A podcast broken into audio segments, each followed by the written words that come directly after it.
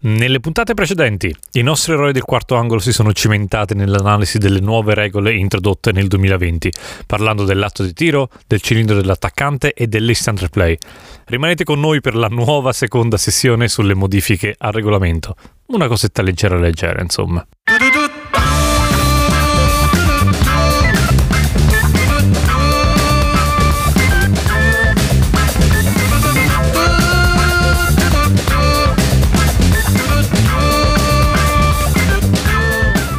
Bene, ma riprendiamo da dove ci eravamo lasciati. Se state ascoltando questo episodio per primo, nessun problema, non c'è un ordine specifico. Vi consiglio però di recuperare appena possibile la prima sessione di settembre con Silvio e Giampaolo eh, per approfondire tutti gli altri cambiamenti che non trattiamo in questo episodio. Trovate tutto come al solito sul sito 3popodcast.it slash settembre per il vecchio episodio. Il nuovo episodio è 3popodcast.it slash ottobre. Molto facile, pronti a partire.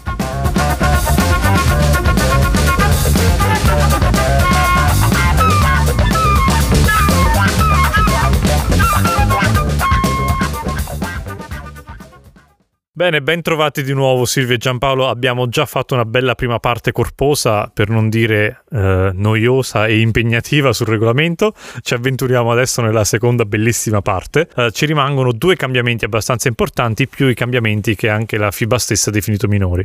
Quindi partirei immediatamente con il fallo antisportivo. E intanto buonasera a tutti. Fallo antisportivo Uh, in cui è stato fatto un chiarimento uh, sul criterio 4 eh, perché nel criterio 4 eh, si faceva riferimento a eh, giocatore eh, della squadra in controllo di palla, mentre per semplificare la situazione, anche perché in tante situazioni di gioco eh, un giocatore che intercetta la palla magari non la controlla ma scappa in contropiede, nel momento in cui viene contattato da dietro lateralmente, se l'arbitro fischia un fallo, quel fallo deve essere un fallo antisportivo. Piccola chiosa, la FIBA eh, non ha modificato sostanzialmente il regolamento, mentre ha cominciato a introdurre anche qui tutta una serie di concetti e di nomi che vengono dal gioco. Eh, nella presentazione che ha fatto la FIBA e che abbiamo avuto la fortuna di, eh, a cui abbiamo avuto la fortuna di assistere in diretta, hanno parlato di open path e clear path, che praticamente vuol dire percorso aperto o percorso libero. Eh, hanno anche detto che nelle nuove interpretazioni chiariranno meglio cosa si intende per un giocatore che non ha avversari fra sé e canestro, ma non avendo ancora le interpretazioni non ci possiamo spingere tanto in là. Vale sempre quello che eh, la FIBA ha detto fino a ieri, cioè bisogna prendere una linea immaginaria fra il giocatore con la palla o adesso il giocatore che ha intercettato la palla che magari non la sta controllando e che si muove verso il canestro, è il canestro stesso. Se in quella linea di gioco non ci sono avversari, quello è un giocatore che ha il campo aperto, quello che loro definiscono clear path, il percorso libero. Nel regolamento italiano è sempre stato tradotto con giocatore che non ha avversari fra sé e il canestro.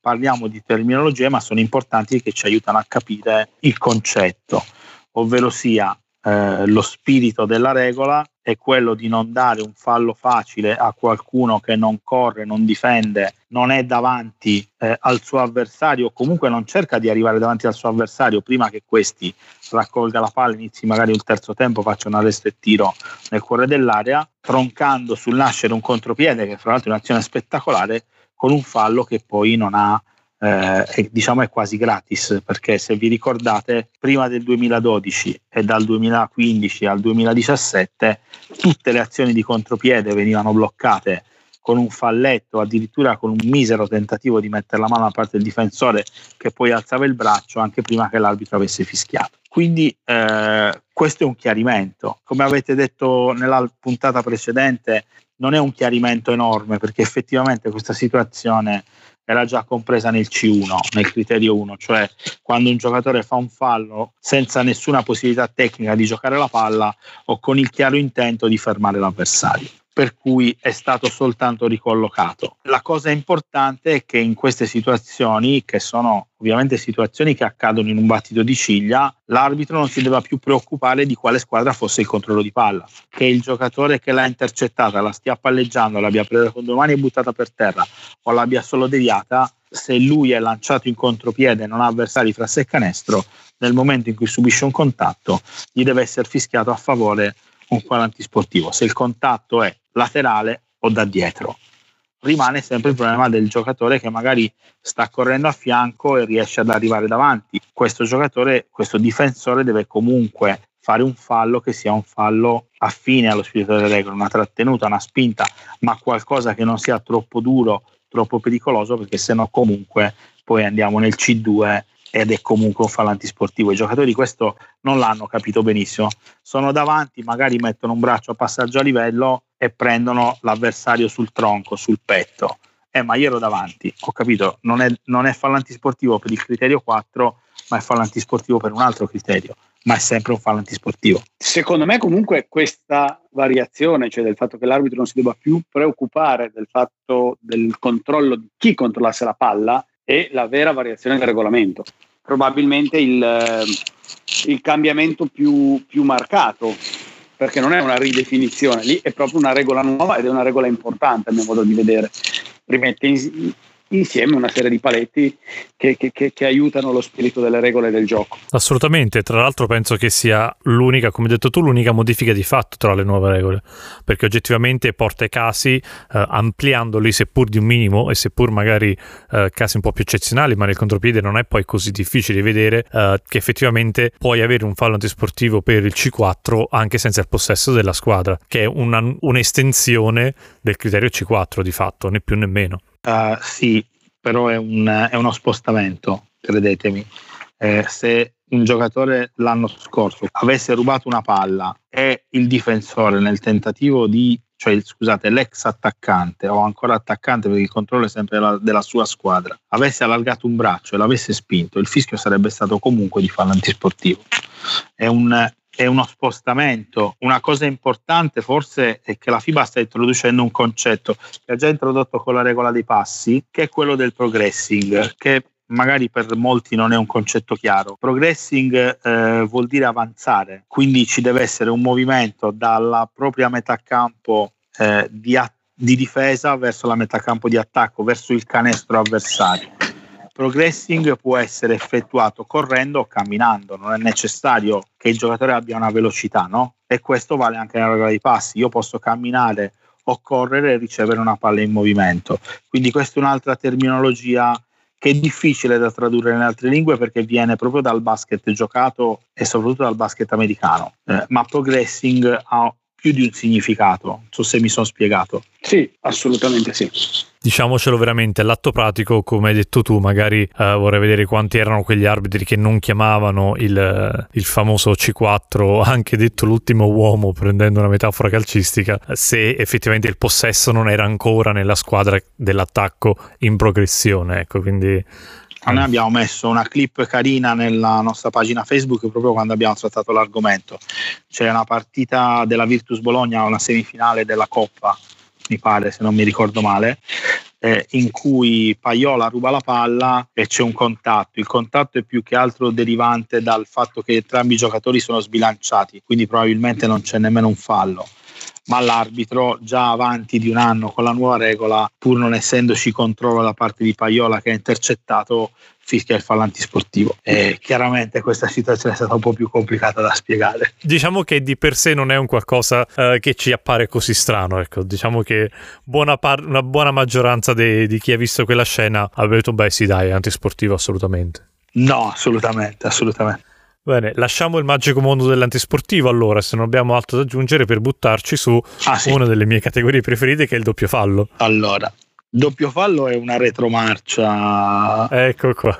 della FIBA, nel senso che eh, la regola che è cambiata nel 2018 era veramente di una complicazione massima, eh, nel senso che stabilire sempre una cronologia su falli che hanno sanzioni diverse, eh, abbiamo visto pochi esempi, il risultato di, quella, di quel cambio di regola è stato che il doppio fallo è sparito dai fischi arbitrali. Non so se è un bene o un male, ogni tanto mettere un paletto su una coppia di giocatori che batti becca o su entrambe le squadre in un momento particolare della partita è utile anche dal punto di vista psicologico e del game management, per cui il doppio fallo ha una sua ragione di esistere nel regolamento e deve stare nel regolamento tecnico.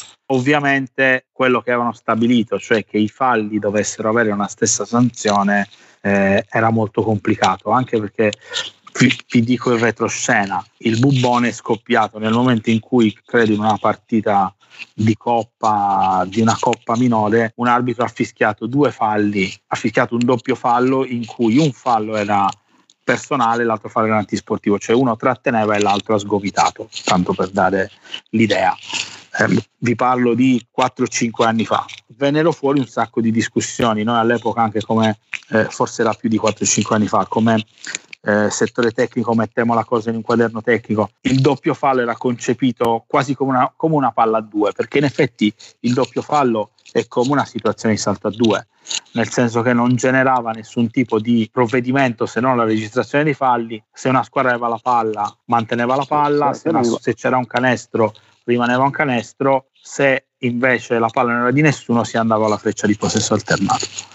Chiaramente metterci in mezzo le sanzioni, metterci in mezzo una situazione in cui spesso uno dei due giocatori ha il controllo di palla ha complicato in maniera enorme la situazione. Allora che è successo? Siccome comunque la FIBA non aveva nessuna intenzione di fare marcia indietro sul fatto che se il doppio fallo fosse antisportivo e personale ci dovessero essere due sanzioni diverse, hanno rimodulato il tutto. La cosa curiosa è che nella prima stesura della regola e anche quando è stata spiegata viene fatto riferimento a falli eh, e un doppio fallo quando i falli commessi sono della stessa categoria.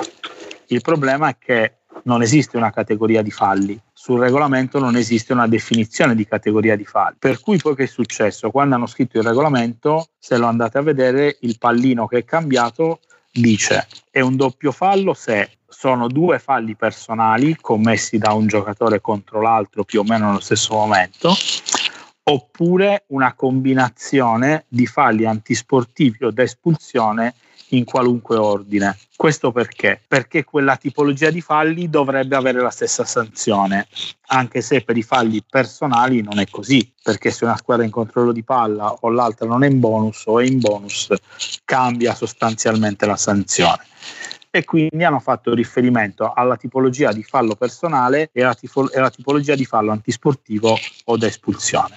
Quindi se abbiamo due falli personali, attacco difesa è rilevante, anche qui non è importante sapere chi controllasse la palla, non, non, interessa a nessuno se non per il fatto che se una squadra controllava la palla avrà diritto a riaverla col residuo dei secondi che c'erano sul, sul display del, del 24 secondi o dello shot clock come lo chiamano in inglese. Se invece i falli sono un antisportivo e uno da espulsione invertiti da una parte e dall'altra, oppure due antisportivi o due falli da espulsione, anche in questa situazione il fallo verrà considerato come un doppio fallo. Eh, una cosa estremamente importante, l'arbitro fischierà sempre un doppio fallo, salvo poi eh, magari accorgersi che, le, accorgersi che le sanzioni sono differenti e quindi a quel punto la regola del doppio fallo non potrà essere applicata, ma dovrà essere anche lì stabilita una, una cronologia, se prima è avvenuto il personale e poi l'antisportivo o squalificante, oppure prima l'antisportivo o squalificante e poi il personale. Ma diciamo che i casi si riducono notevolmente anche perché ne parlavo oggi pomeriggio con Giampaolo, io non ho una clip in cui ci sia un doppio fallo dove un fallo è personale e l'altro è antisportivo squalificante o inizia prima uno e finisce l'altro e quindi la cronologia è facile, oppure parliamo di due che si spingono, di due che si scazzottano o di due che sgomitano, per cui è molto facile collocarli nella stessa tipologia come prevede il regolamento. E se voi due di WeRef non avete una clip, possiamo dire che quell'azione non è mai esistita, giusto? no, sappiamo che è esistita perché la FIBA ci ha fatto un'interpretazione e quindi sappiamo che è certamente esistita, però non abbiamo questo drago cinese non ce l'abbiamo o un unicorno, forse è meglio. esatto, un unicorno. Eh? Però dai, possiamo dire che i, nostri colleghi possono essere un po' meno tesi quando, quando devono fischiare un, un doppio fallo? Uh, secondo me sì, ma la tensione deriva dalla non conoscenza, cioè un arbitro che va in campo, io mi ricordo, forse l'abbiamo già detto in una, in una puntata dell'anno scorso, a noi vecchi istruttori ci dicevano non cacciatevi in certe situazioni perché poi non ne sapete uscire. Eh, io mi ricordo una volta a Capodorlando eh, nel pre-gara arbitravo con due arbitri anche abbastanza importanti, uno purtroppo ci ha lasciato e parlavano fra di loro, dice stasera possiamo fare tutto, tanto c'è Silvione che poi risolve le situazioni. E lì mi è venuto uh, il, il flash che poi ho utilizzato da istruttore. Il problema fondamentale è che queste situazioni capitano, non, non, capitano perché uno ci si va a infilare, capitano perché uno dei due arbitri è distratto e dà la palla e l'altro fischia, capitano perché a palla morta un giocatore impazzisce, va e scala la tribuna e va o dà un cazzotto a un compagno di squadra. Quindi la capacità dell'arbitro dovrebbe essere quella intanto di avere, prendersi un attimo per ragionare e poi cercare di risolvere la situazione velocemente perché più ci stai più dubbi ti vengono e più, e più eh, problemi ti crei. Non tanto a decidere per quella situazione che spesso e volentieri poi lì non capisce niente nessuno e tutti si adeguano, ma per il dopo, perché poi se il dopo continua a essere un pensare ho sbagliato, devo far così, ora il commissario mi dà 25 oppure domani sui giornali, eccetera, eccetera, questo ti condiziona nel proseguo.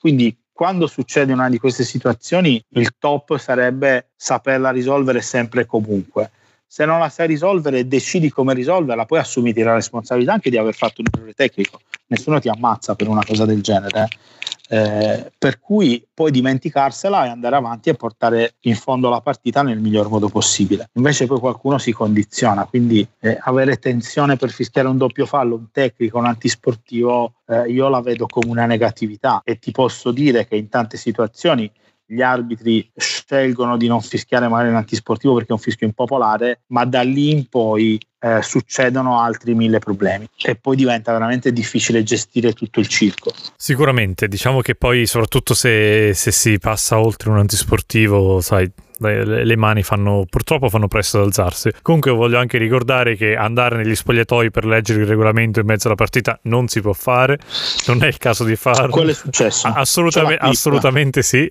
Oh, sappiamo bene che succede e neanche andare agli spogliatori e chiamare Silvio chiedendo informazioni sul regolamento, neanche quello si può fare. L'unica cosa non peggiore è, è dimenticarsi il collega nello spogliatoio, che è successo anche questo. Scusami Giampaolo. L'unica cosa peggiore è dimenticarsi il collega negli spogliatoi e accorgersi quando sta per cominciare il terzo periodo. È successo anche questo. Vabbè, dai, se è un triplo arbitraggio, uno in meno, uno in più, dai, alla fine. Potremmo fare una puntata di aneddotica su queste situazioni. Questa è, credo, una delle scene più belle che abbia visto, per ora a Bologna. Eri in campo Giampaolo? Partita europea. No, no, no, partita europea, eh, dove l'arbitro era nello spogliatoio chiuso a chiave. Bene, gran, un gran lavoro di, di squadra, devo dire, in quel caso. Assolutamente. Bene, andiamo a razzo nei cambiamenti che la FIBA ha definito minori, ecco, diciamo così.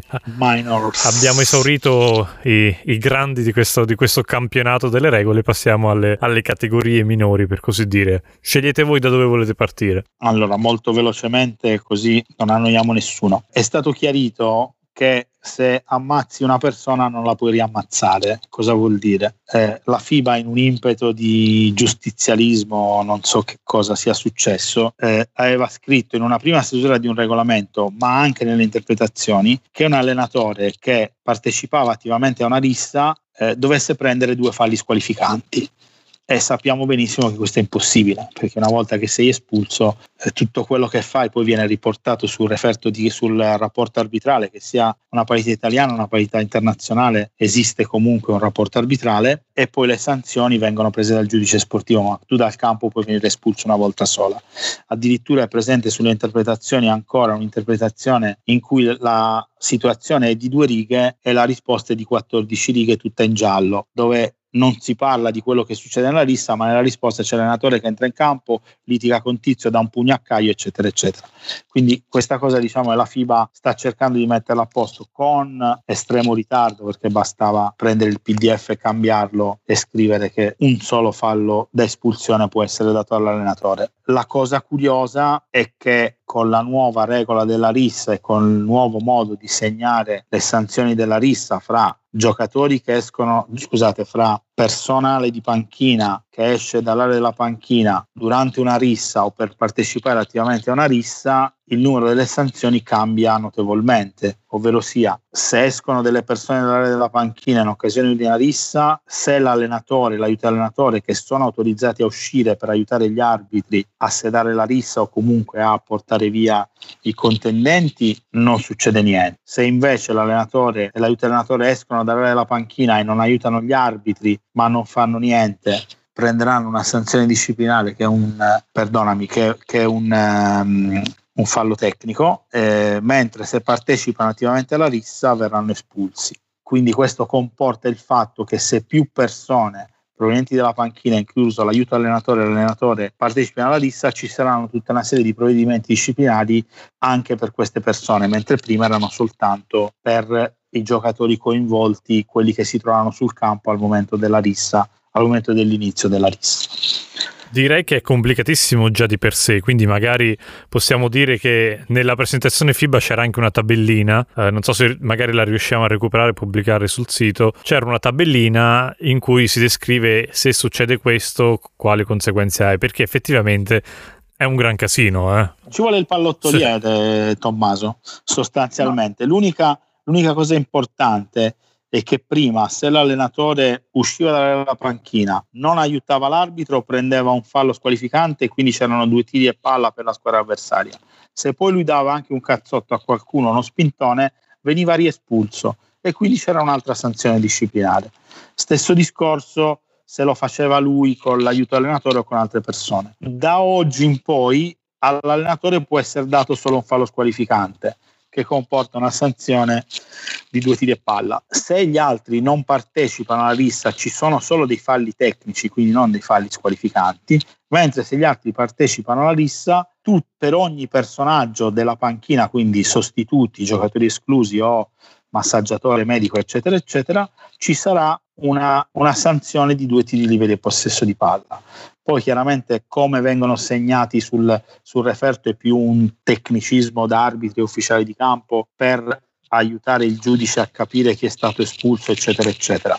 Però la sostanza che credo interessi anche a chi va a vedere le partite è che per ogni persona coinvolta nella rissa, che sia in campo o che provenga dall'area della panchina, la sanzione due tiri a palla al lato. Se qualcuno si ricorda la famosa rissa fra Australia e Filippine, se non sbaglio, dove eh, anche gli arbitri sono stati fermati per un anno dalla FIBA perché non hanno saputo gestire il prima, il durante e il dopo, eh, quella partita forse avrebbe avuto un appendice di 5 minuti per tirare 40 tiri liberi. Le squadre avrebbero finito 2-2. Non so se questo è un bene per la pallacanestro, stare in campo 40 minuti a tirare tiri liberi. Sì, anche perché poi nel 99% dei campi dove non c'è l'instant replay e dove tu te le devi anche ricordare queste cose.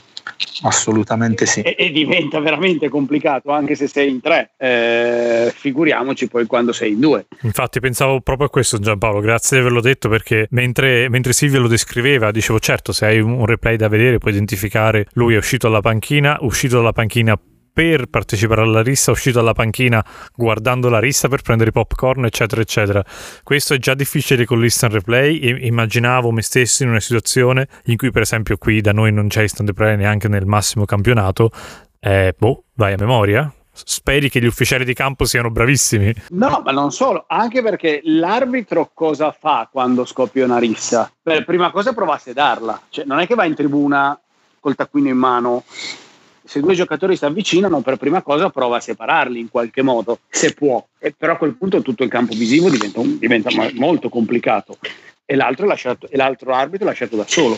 Beh, vi racconto un episodio di tanti anni fa in una partita, credo Scavolini, Caserta, roba del genere, un playoff. Scoppiò una rissa tremenda e quello che aveva fatto scoppiare la rissa era, dopo aver dato il primo pugno, si mise in un angolino e stette buono buono e fu, non fu espulso, non fu riconosciuto. Solo vedendo dopo le immagini tutti si accorsero chi aveva causato questa cosa. È chiaro che eh, la FIBA purtroppo ragiona sempre con l'instant replay, con le Olimpiadi, con gli europei, con le finali, i mondiali under 18, eccetera, dove comunque ci sono queste strutture che permettono. È chiaro che per gli arbitri dei campionati dove non c'è l'instant replay in una situazione di rissa bisogna veramente mantenere il sangue freddo se proprio non si riesce a sedarla immediatamente mettersi da una parte e cercare di guardare e magari anche prendere un fogliolino di carta con una matita e segnarsi i numeri e i nomi di qualcuno che, che ha dato di matto perché poi non sanzionare qualcuno in queste situazioni crea comunque molto scontento. Tra l'altro mi sento di aggiungere che la maggior parte delle risse succede dove non ci sono le televisioni in campo, mi sembra abbastanza un dato di fatto questo. Mm. Sicuramente più frequentemente esatto. quello che dici tu. Ok, abbandoniamo un attimo questa, questa, questa, tematica che mi mette ansia solo a pensare a, un domani e come debba trascriverla sul, sul referto e passiamo a un, diciamo alla sostituzione per infortunio, dai, te la butto lì. Sì, allora diciamo che lì non è cambiato sostanzialmente niente, è stata fatta una precisazione importante che qualunque, in qualunque situazione un giocatore venga assistito, eh, a meno che non ci troviamo in un intervallo di gioco, eventualmente un minuto di sospensione, quindi quando già la palla è morta, eccetera, eccetera, se un giocatore viene assistito non necessariamente dal medico o dal massaggiatore, ma anche da qualcuno che fa parte della panchina, tipo l'allenatore piuttosto che un compagno di squadra, questo giocatore debba comunque essere sostituito.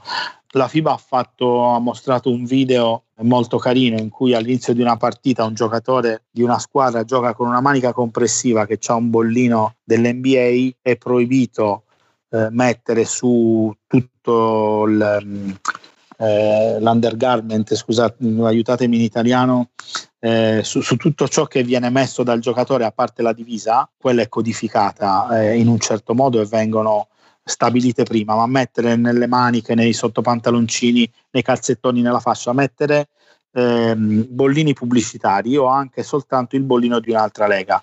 Quindi la Champions League non vuole un polsino con scritto Eurolega piuttosto che NBA e così via per tutti gli altri.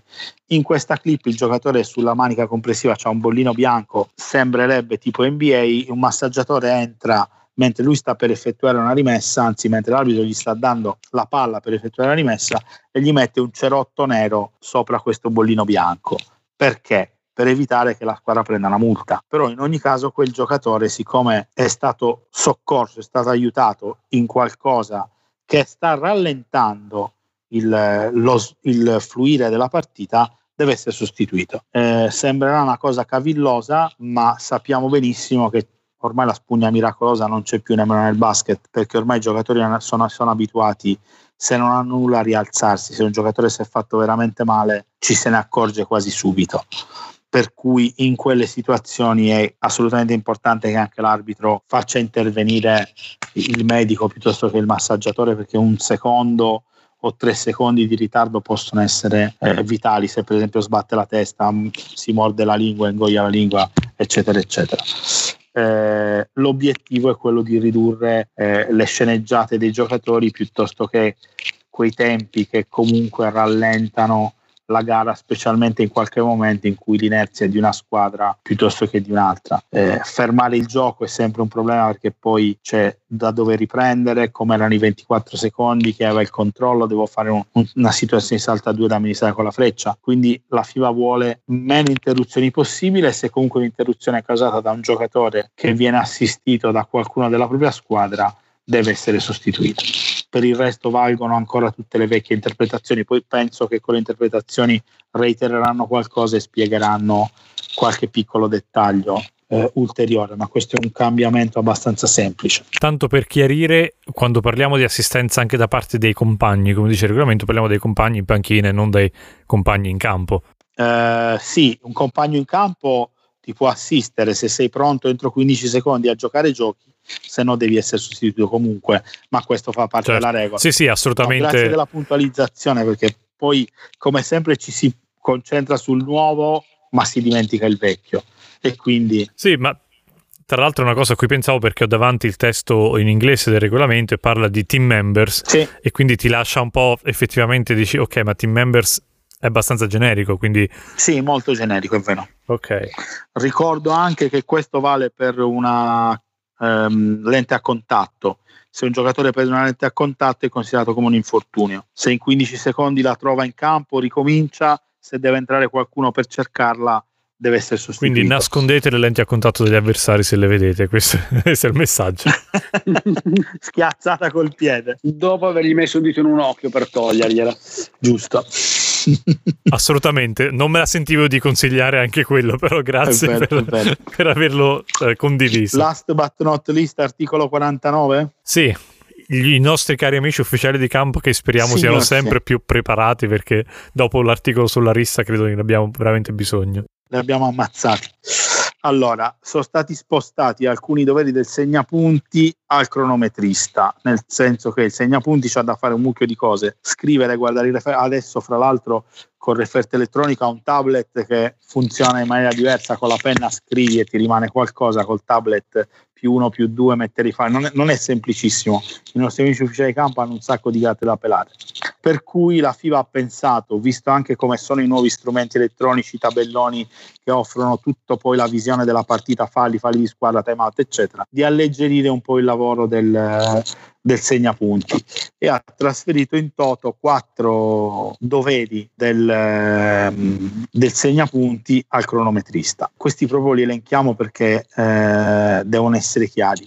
Indicare il numero dei falli commessi da ciascun giocatore alzando in modo che sia visibile ad entrambi gli allenatori la paletta indicante il numero dei falli commessi da quel giocatore. Quindi le famose palette 1, 2, 3, 4 e 5 adesso stazioneranno davanti al cronometrista posizionare l'indicatore dei falli di squadra sul tavolo degli ufficiali di campo sul lato più vicino alla panchina della squadra in situazione di penalità, nel momento in cui la palla diventa viva dopo il quarto fallo di squadra in quel quarto.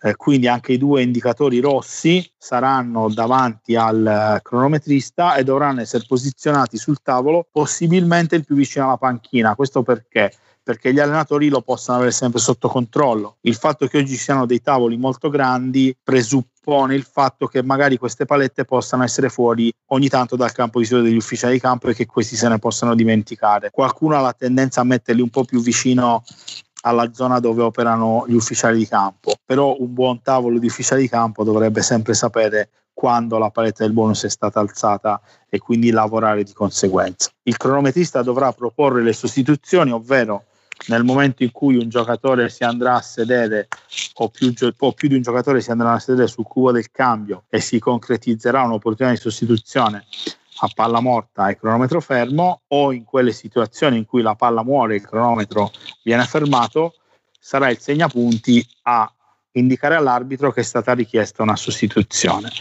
Vi ricordo che la sostituzione non sarà effettuata fino a che l'arbitro non l'ha concessa facendo l'apposito segnale e indicando al giocatore di entrare in campo dopo che il sostituto ha lasciato il terreno di gioco in qualunque posizione si trovasse. Il cronometrista dovrà anche attivare il suo segnale acustico solo a palla morta e prima che la palla diventi di nuovo viva. Eh, noi in Italia abbiamo l'anomalia del fischietto perché molti palazzetti non sono dotati di, di sirena e spesso la sirena non è in un posto accessibile a chi la dovrebbe suonare, ma magari c'è quello che mette i punti ed è della società e lui ha la sirena ma non la può usare, quindi usiamo il fischietto. Ma se fate caso, nelle manifestazioni FIBA sentite sempre una sirena, anche in Eurolega è difficile che sentiate qualcuno fischiare dal tavolo, questo per evitare confusione con quello che fanno gli arbitri. Il segnale del cronometrista non ferma il cronometro di gioco o il gioco, né fa diventare la palla morta.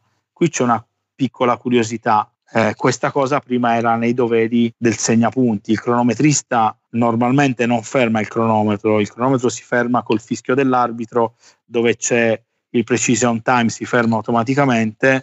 L'unica situazione in cui il cronometrista deve fermare il cronometro e quando viene commessa una violazione di 24 secondi la squadra è ancora eh, in controllo di palla, quindi ha la palla in mano, due giocatori se la stanno passando.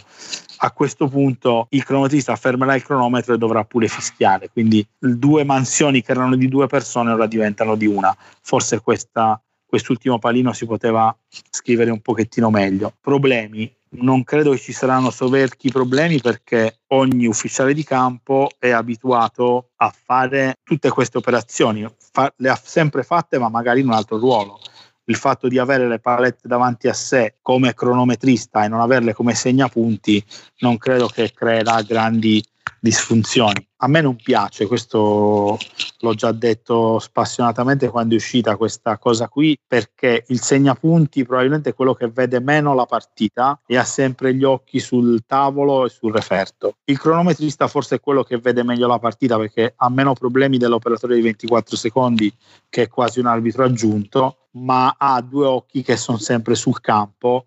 Adesso con eh, il fatto di dover mettere le palette, il fatto di dover mettere gli indicatori del bonus, il fatto di dover sapere dal segnapunti comunque chi ha commesso il fallo, quanti falli di squadra ci sono, eccetera, distoglierà un po' della sua attenzione dal campo e la porterà sul tavolo. Col tempo poi vedremo se è un beneficio o meno. Eh, la FIBA prevede fra l'altro quattro ufficiali di campo, noi in Italia fino al pre-Covid ne avevamo comunque quattro perché avevamo due referti. Sicuramente avere un tavolo completo, attento, che funziona e registra bene tutta la partita è un plus per, per la terna o per la coppia arbitrale. Ti devi preoccupare quasi solo di quello che succede in campo e quindi molta dell'attenzione può essere focalizzata sul gioco e meno su quello che succede fuori.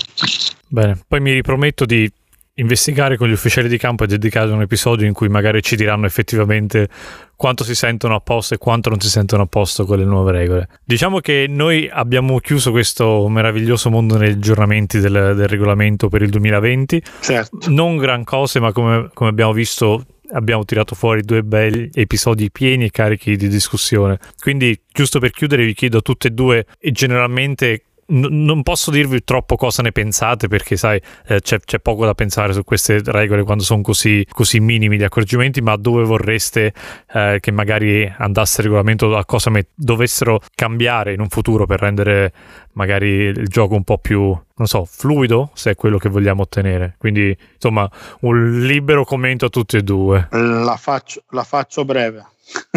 La faccio breve perché sennò diventiamo troppo lunghi. Facciamo una puntata apposta. Ok, ok, va bene. Concordo pienamente. Allora faremo una puntata, magari possiamo dedicarci al prossimo episodio nel cosa vogliamo dal basket, dove vogliamo andare sì, con il regolamento. Perché la, la FIBA sta diventando come la burocrazia italiana, è troppo complessa, abbiamo bisogno di semplicità. Soprattutto se poi vogliamo che la gente si appassioni a guardarlo questo sport se poi gli regali 200.000 interruzioni, 400 instant replay, regole che non riesce a comprendere se non dopo averle studiate a fondo, una grossa fetta di persone che potrebbero seguire lo sport, questo sport, la perdi non lo capisco, non lo capiscono più. Effettivamente c'è il rischio. Io posso farvi un paragone da grande appassionato e anche ex giocatore di rugby. So che portare a vedere una persona una partita di rugby per la prima volta è estremamente doloroso per tutti e due. Certo. Per te perché devi passare le ore a spiegare qualsiasi minimazione, per gli altri perché le regole sono effettivamente difficili e estremamente poco intuitive, perché si deve guardare a de- delle cose che effettivamente, soprattutto quando sei a grande distanza, non ti accorgi mai, come la schiena di un giocatore che non era dritta nello spingere oppure eh, qual era l'immaginaria linea che separava il piede dell'ultimo giocatore nella mischia. Insomma, bravo. C'è il rischio che di andare verso quel punto in cui una partita di pallacanestro non sia così facile da vedere per un nuovo appassionato o anche per una persona non troppo nelle, nelle regole. Sono d'accordo con te faremo una puntata magari facendo anche ecco se facciamo dei paragoni con gli altri sport magari può venire anche qualcosa di divertente. Va bene abbiamo un sacco di spunti. Vi ringrazio tutti e due per, per il contributo. Grazie a te. Grazie a te, grazie a tutti quelli che ci seguono, speriamo di non averli annoiati. Mo- molti sì, probabilmente sì, però sono convinto che molte altre persone stanno veramente aspettando, uh, soprattutto i ragazzi e chi sta tornando adesso in attività, ancora all'inizio della stagione, quindi credo che ascoltarlo magari durante, butto lì un suggerimento, se andate in trasferta potete anche ascoltarlo mentre andate in trasferta e farvi un'idea di cosa vi aspetta. Bene, quindi chiudiamo qui questa maratona di, di cambiamenti e ci sentiamo magari per il prossimo episodio in cui fantastichiamo sul regolamento. Buona serata a tutti. Buona serata a tutti. Ciao a tutti e due, grazie.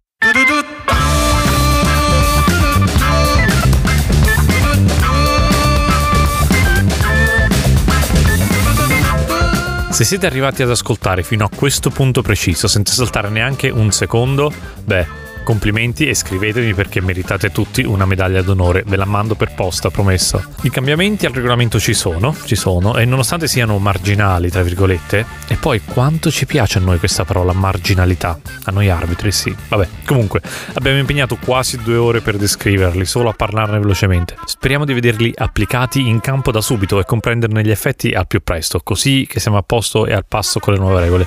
Chiudiamo per ora questo capitolo con Silvio e Giampaolo e con loro torniamo torniamo a novembre per la prossima sessione. Continuate a seguirci su Facebook o Instagram e sappiate che se non lo fate vi state perdendo tanti contenuti interessanti ovviamente. Tutti i casi discussi oggi insieme alle nuove regole, i manuali, i video di WeRef eccetera eccetera, insomma chi più ne ha ne metta li trovate sul sito all'indirizzo trippopodcast.it slash ottobre. Come al solito è facilissimo, noi ci sentiamo tra due settimane con il nostro prossimo grandissimo in tutti i sensi ospite.